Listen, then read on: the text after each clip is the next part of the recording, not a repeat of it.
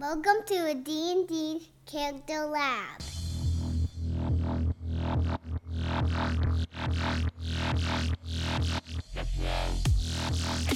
Welcome to the D&D 5e Character Lab podcast.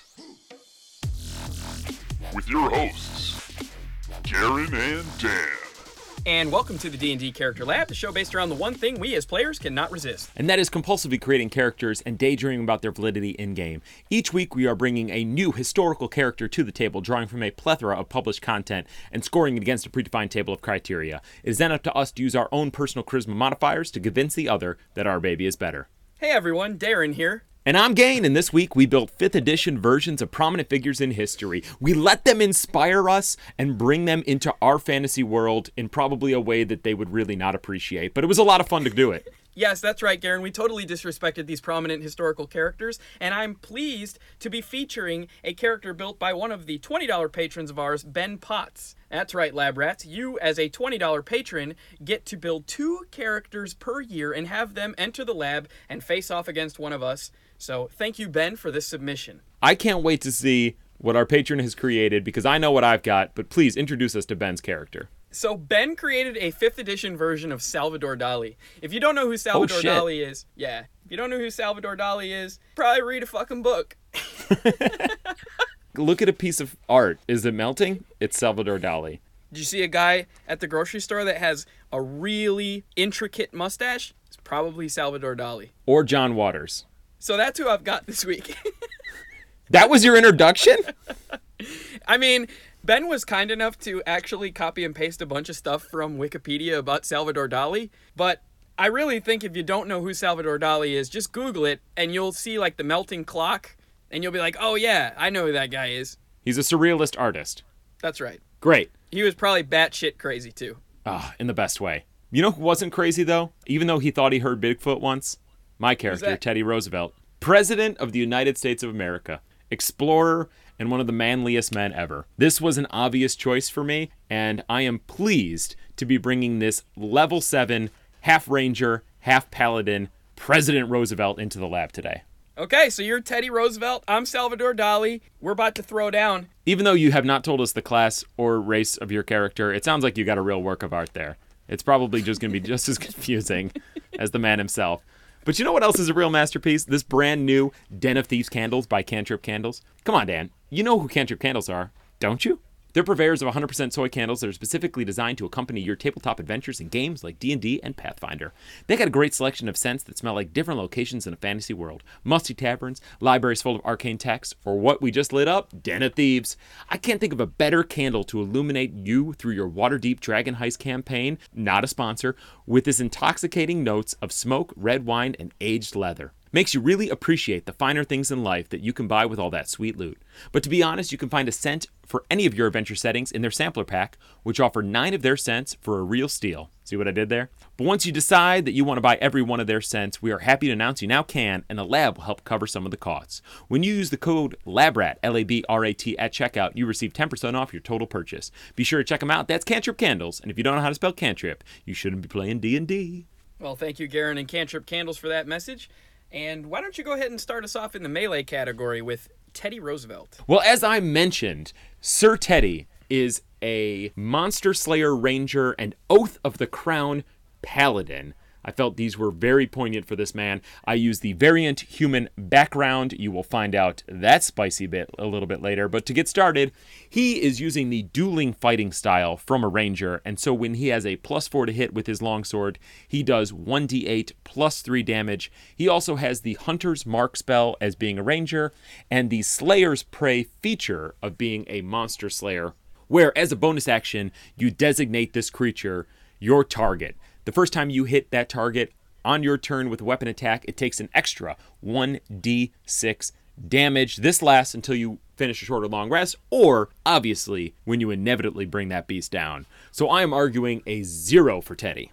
I think it's a fair zero. You have a, a good amount of abilities there, but uh, you know some of it circumstantial, some of it not that powerful. I'm happy to give you that zero. Now, Not circumstantial. I can name any bitch my prey. Now, Salvador Dali is a level 7 rock gnome illusion wizard with the guild artisan background. And for melee, I'm arguing a negative 1 as he has a dagger, uh, which deals out 1d4 plus 2 for total damage output of 6. And he's got a plus 5 to hit. So I think that is worthy of a negative 1 because it's better than nothing. That's how we roll. But does this little gnome artist have any ranged weapons?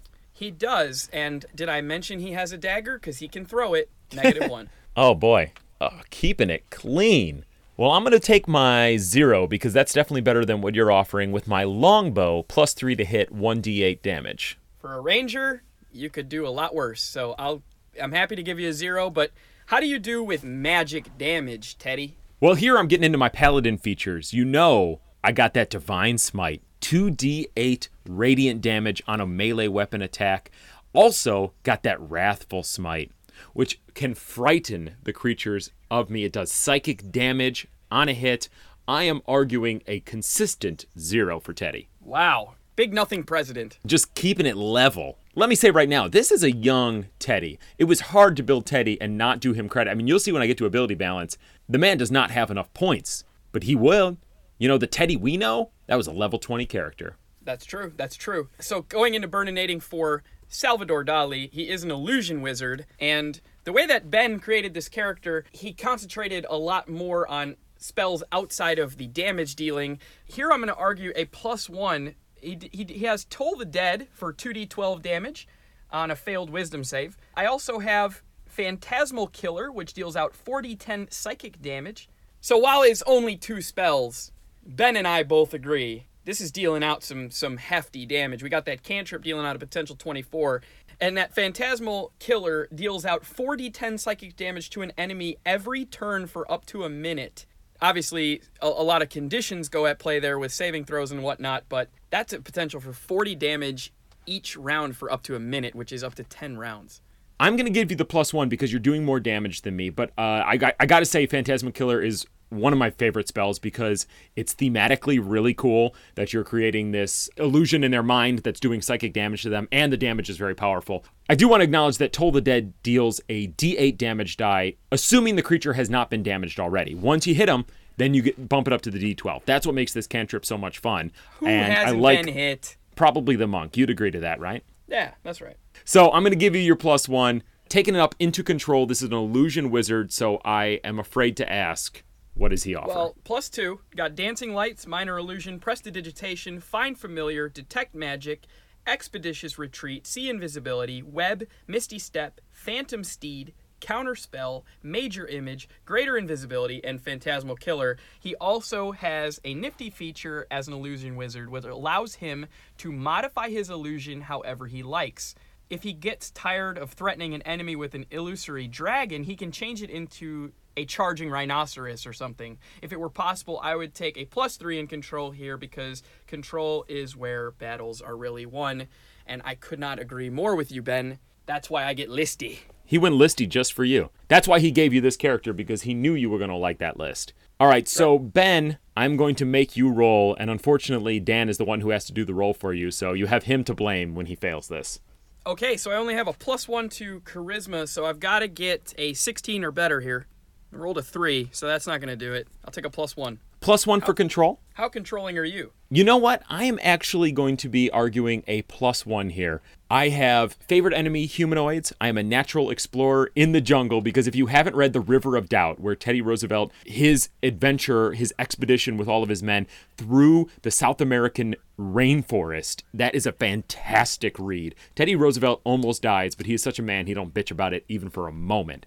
I also have Hunter's Sense which is a feature of the Monster Slayer class, where I can use an action to analyze a creature within 60 feet, and then I know whether they have immunities, resistances, vulnerabilities, and what they are. I can use this a number of times equal to my wisdom modifier. I also have Champions Challenge. This is a fun feature. This is the channel divinity from the Oath of the Crown. As a bonus action, you issue a challenge that compels creatures to do battle with you. Each creature of your choice that you can see within 30 feet must succeed on a wisdom save. On a fail, the creature can't willingly move more than 30 feet away from you. This effect ends if you are incapacitated or if the creature is more than 30 feet away from you. So it is preventing escape, basically. I like that. It's not exactly an aggro attack. I'm not drawing them towards me, but I am controlling the battlefield.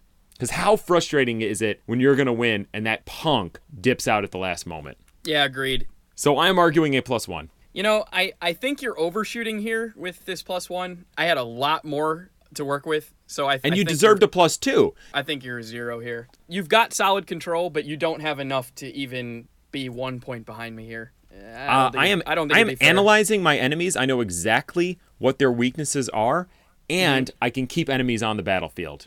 I Mm-hmm. Mean, two- let's two- let's talk two- about rich control ideas. two things. And yours are all spells. Yours are all things that would happen one at a time. It's not like you could do all of that at once. No, I, I I agree, but I can cast a couple of those things. Not all of them are concentration spells. Ah, I don't often push back on you this hard, but I'm hurting about this one. These were juicy control bits. There's two good things there for control, and I think that you could get a zero. Negative two plus two is zero. I am going to show you my juicy control bits again sometime, and you're going to have to accept it. Afraid of that. So, how tanky is Teddy Roosevelt? It sounds like he's pretty tanky if he almost died. He is, despite being a human, I would argue that he is resistant to poison and disease, but I'm not going to push that. Even though he is a paladin, he is resistant to disease. I have chainmail with the defense fighting style, which bumps my AC to a 17. I have 82 hit points, and I have lay on hands of 20 hit points. So I am arguing a plus one. Yeah, I think you're worthy of that plus one, but I think you should roll for that. Interesting you pulled it out here on the tankiness. My charisma is a 14. Let's get that 13 or better. Come on, Teddy. We all know we all know Teddy was far more charismatic than 14. Teddy rolled a 7. Take your zero. Zeros across the board. All right, so tell me about your negative one here. Do not let this low AC and HP deceive you. 56 HP, 15 AC. He has the shield spell, which adds 5 to his AC. Mirror image makes the odds only 1 in 4 that you're going to hit me because he's just so illusory. And also, he has Gnome Cunning, which gives him advantage on spells that require saving throws, but only certain ones. I wouldn't say he's as tanky as a barbarian, but he certainly can take care of himself. I think this is a zero. Hmm. What do you say I give you a zero if Salvador Dali is not tall? Because this is a gnome. How tall was Salvador Dali? Oh, yeah. Far too tall. He was 5'8.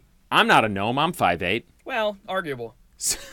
So I'm going to strip that from you. I'm going to say this is a minus one. Yeah, I, I'll, I'll take it. I'll take it. But Salvador helps his friends quite a bit. He's got dancing lights for allies without dark vision. He has the mending spell, which allows him to repair stuff. So come on. yeah. now. These are real bullshit. Okay. Mm-hmm. No, identify is pretty great. Come on. Everybody's like, Oh "What is gosh. that? What is that? What does it do?" And I'm like, this That's is a exact- tree. That's exactly. it's melting though. That's an elephant, but you look in the reflection and it looks like a swan. Leomund's tiny hut, Oh, come on. Leomund's tiny hut. greater invisibility. Okay, that one I'll take. Yeah, I think What do you think? I think that's a plus one. Oh, that's bold. Because I'll He give you greater friends. invisibility. I'll give you Leomund's tiny hut. You don't think identify, mending, and dancing lights are worth it? Worth anything? Yeah, if you want to identify a broken disco ball, fix it, and then get that party started. Wait a minute. I just cast identify on ally assist for Salvador Dali, and it came back as plus one. That's not how that spell even works. Oh, I thought it was like a magic eight ball. Ask again later. All right. I mean, it's it's a lot of options. I can give you that because I'm also arguing a plus one. I have lay on hands of 20 HP. I have got the alarm spell, which allows my allies to not be surprised because you know I'm alarming them. I also have Turn the Tide. This is another channel divinity. I love this one. As a bonus action, you bolster injured creatures with your channel divinity. Each creature of your choice that can hear you within 30 feet regains hit points equal to 1d6 plus charisma if it has no more than half of its hit points. So that's the part that I really like because this is a feature that can only be used when your allies are really hurting. I do like this. Yes. So uh, that's a potential 8 HP to all of my allies. Very circumstantial, but I think it's in the best way. So all those things considered, I was arguing a plus one as well. I got I got a pretty good chunk of healing. I will give you that plus one, and I will take a zero if you're able to name me one accomplishment that Teddy Roosevelt did while president that is comparable to helping his friends and his nation when we were really down and out. Uh, he w- helped us win World War II. He didn't. He did not.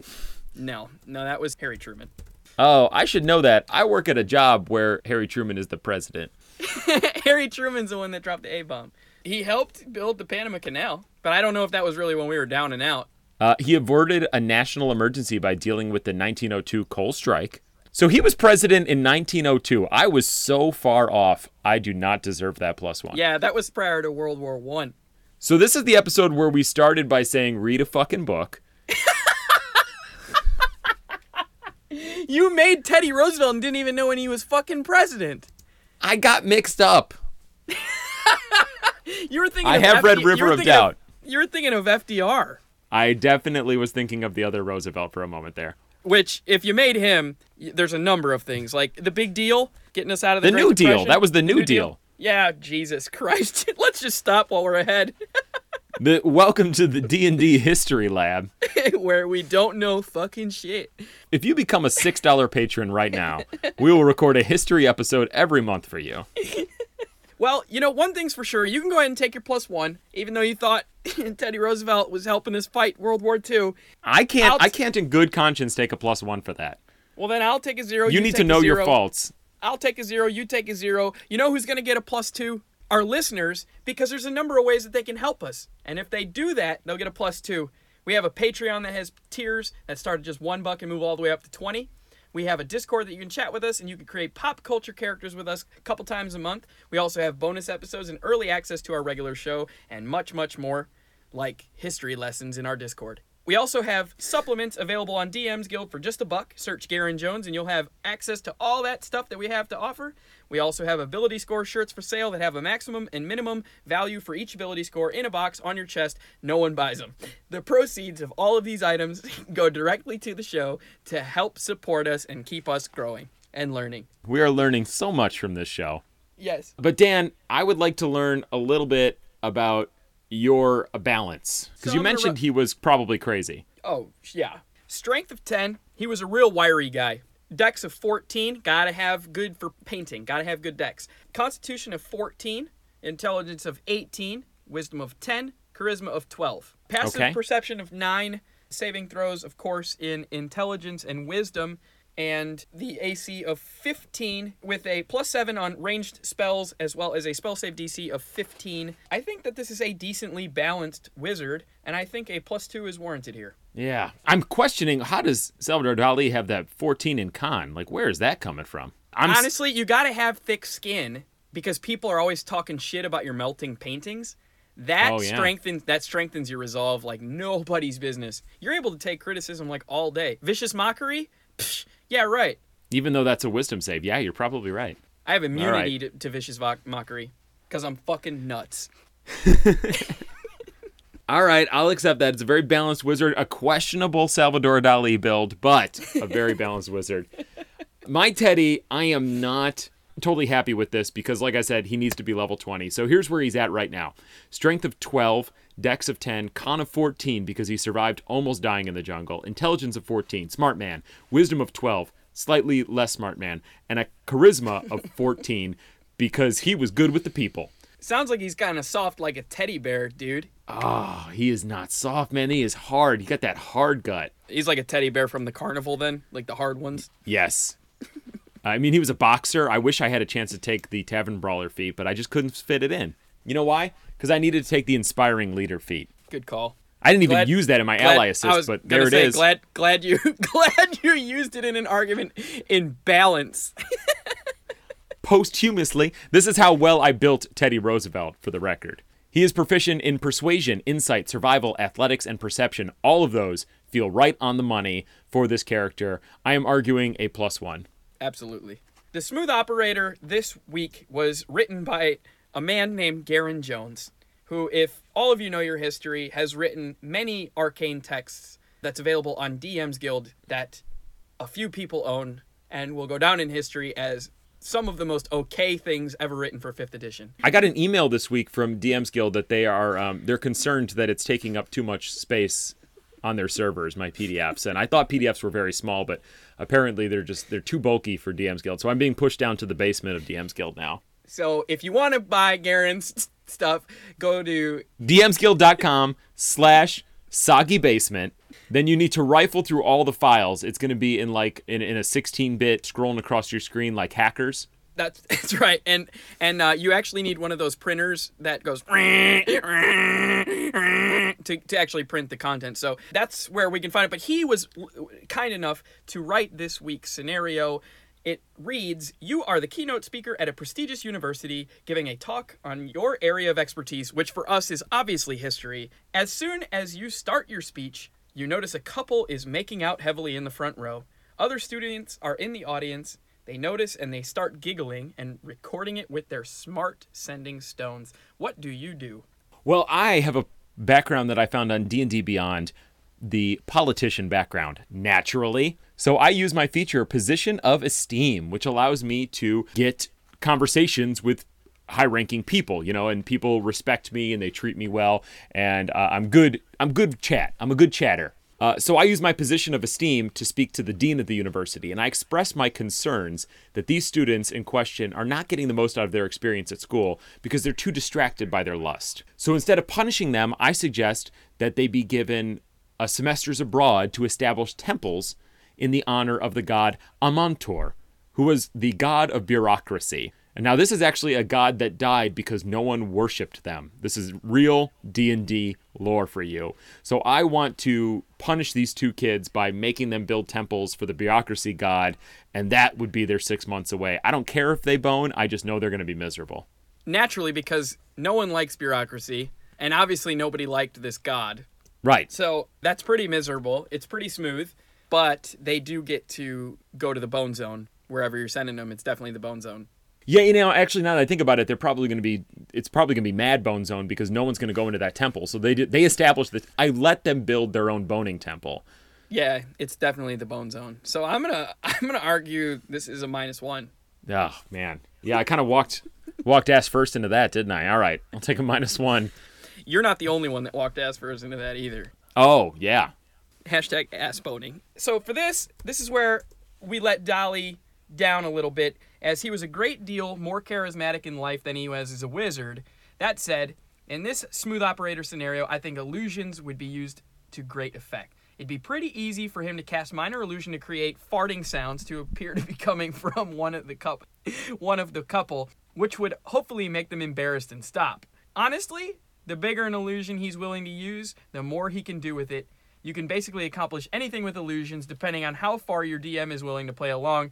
Since it's Dali, though, and he's got a huge obsession with sexuality, he would probably just alter his lecture to use this young couple's lust as fodder to his own creative explanations about the non existent nature of reality, and with his genius level intelligence and proficiency in performance, he'd be able to turn this little distraction into an opportunity to show off how amazing his artistic philosophies really are. For Smooth Operator in general, he can use these spells Dancing Lights, Minor Illusion, Prestidigitation, Comprehend Languages, Illusory Script, Expeditious Retreat, See Invisibility, Misty Step, Major Image, and Greater Invisibility.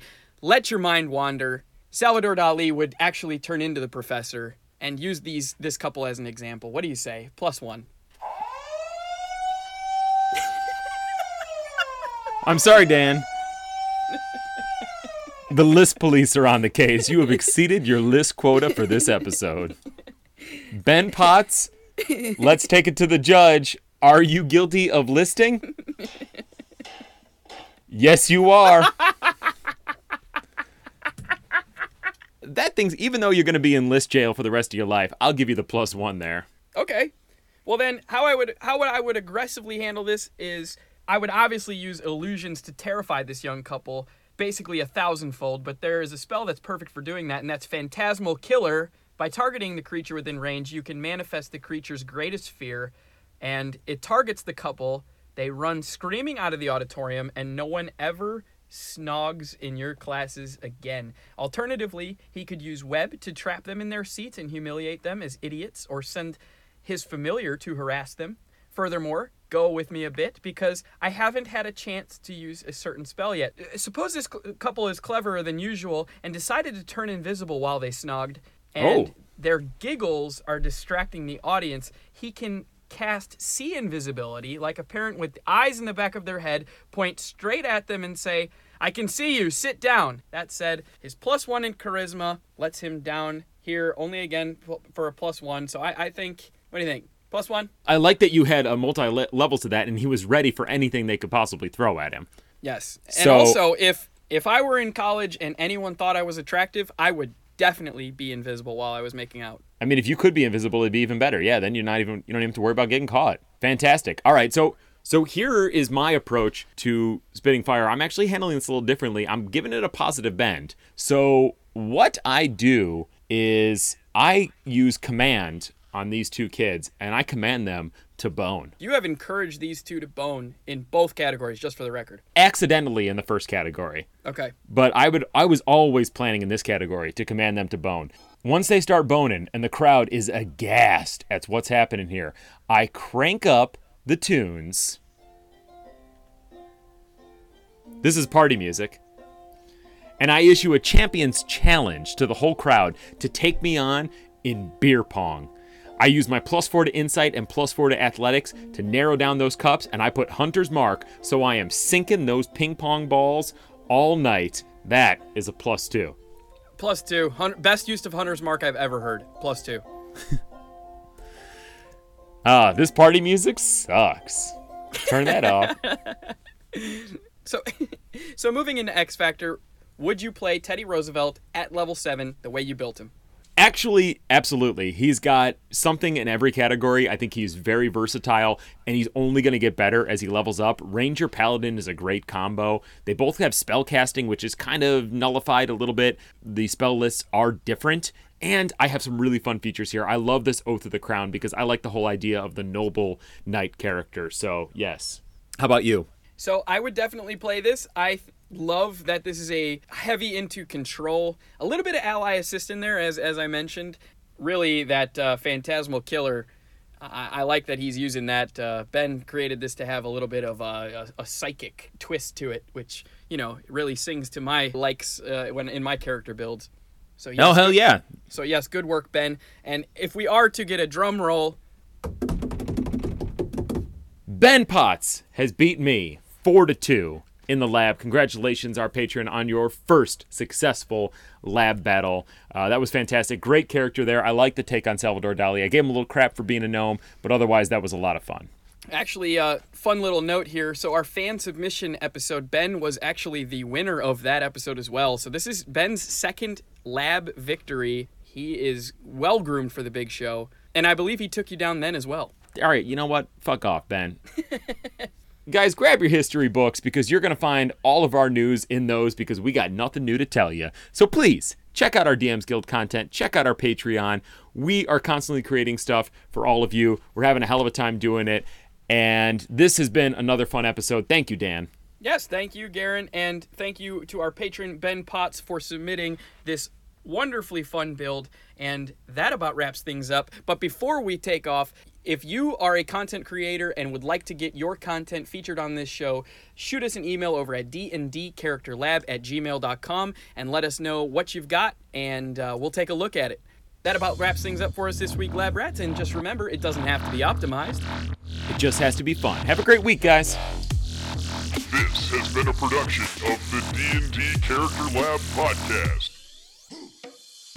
Be sure to follow us on Twitter at DND Character Lab or shoot us an email at dndcharacterlab at gmail.com.